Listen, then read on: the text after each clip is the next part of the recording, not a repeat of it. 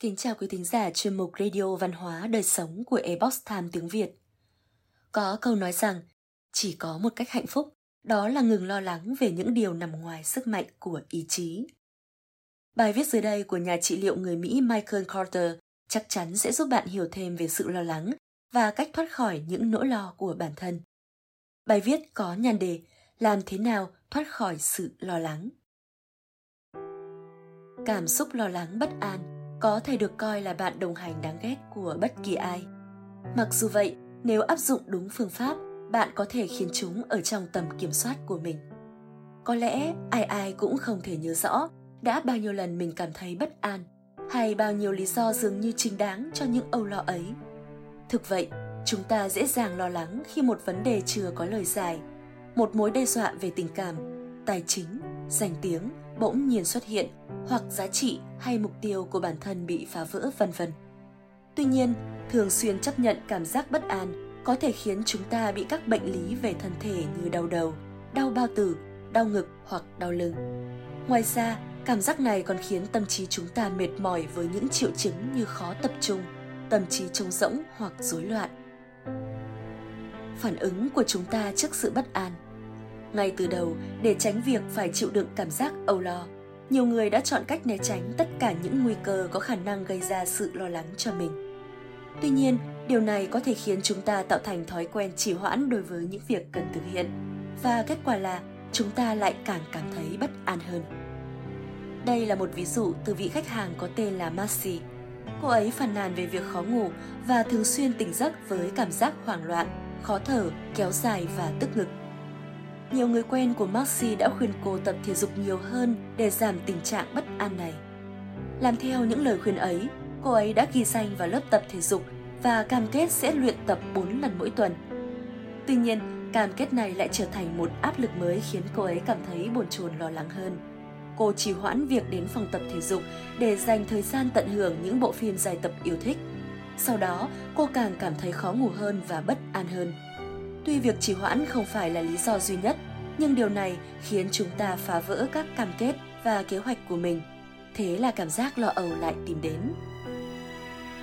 Có những người đối mặt với nỗi lo lắng của bản thân bằng cách cố gắng gánh vác thêm nhiều công việc và hoàn thành chúng càng nhanh càng tốt. Họ vội vã để có thể làm hết việc này đến việc khác. Tuy nhiên, sự vội vã như thế thường không đem lại kết quả tốt. Một số người lại theo một chủ nghĩa hoàn hảo, họ tập trung vào từng chi tiết của công việc nhưng lại không có tầm nhìn tổng thể. Do đó, đôi khi điều này khiến họ phí công vô ích. Tóm lại, sự lo lắng xuất hiện khi bạn cố gắng tìm hiểu gốc rễ của vấn đề.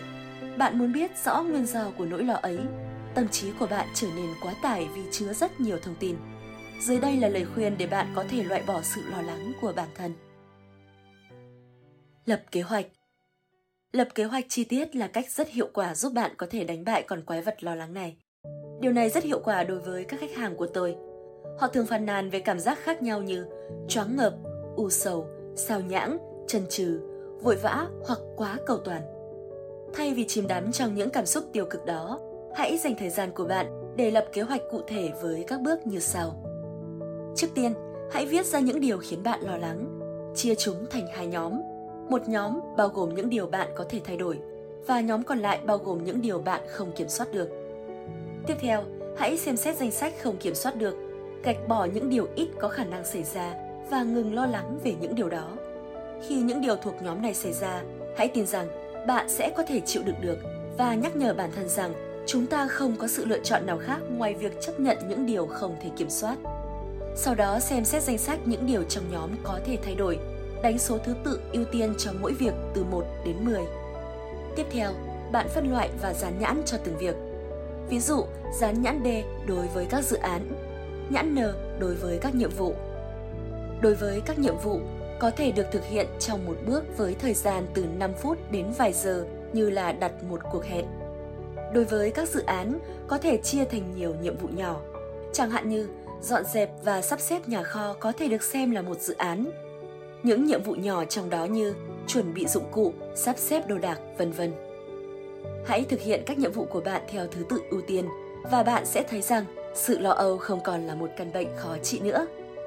Michael Carter là một nhà trị liệu và tư vấn, tin tưởng vào sức mạnh của sự phát triển cá nhân. hàn gắn các mối liên hệ và theo đuổi ước mơ của bản thân bạn. Quý thính giả thân mến, chuyên mục Radio Văn hóa Đời Sống của Ebox Time tiếng Việt đến đây là hết. Để đọc các bài viết khác của chúng tôi, quý vị có thể truy cập vào trang web itviet.com. Cảm ơn quý vị đã lắng nghe, quan tâm và đăng ký kênh. Chào tạm biệt và hẹn gặp lại quý vị trong các chương trình lần sau.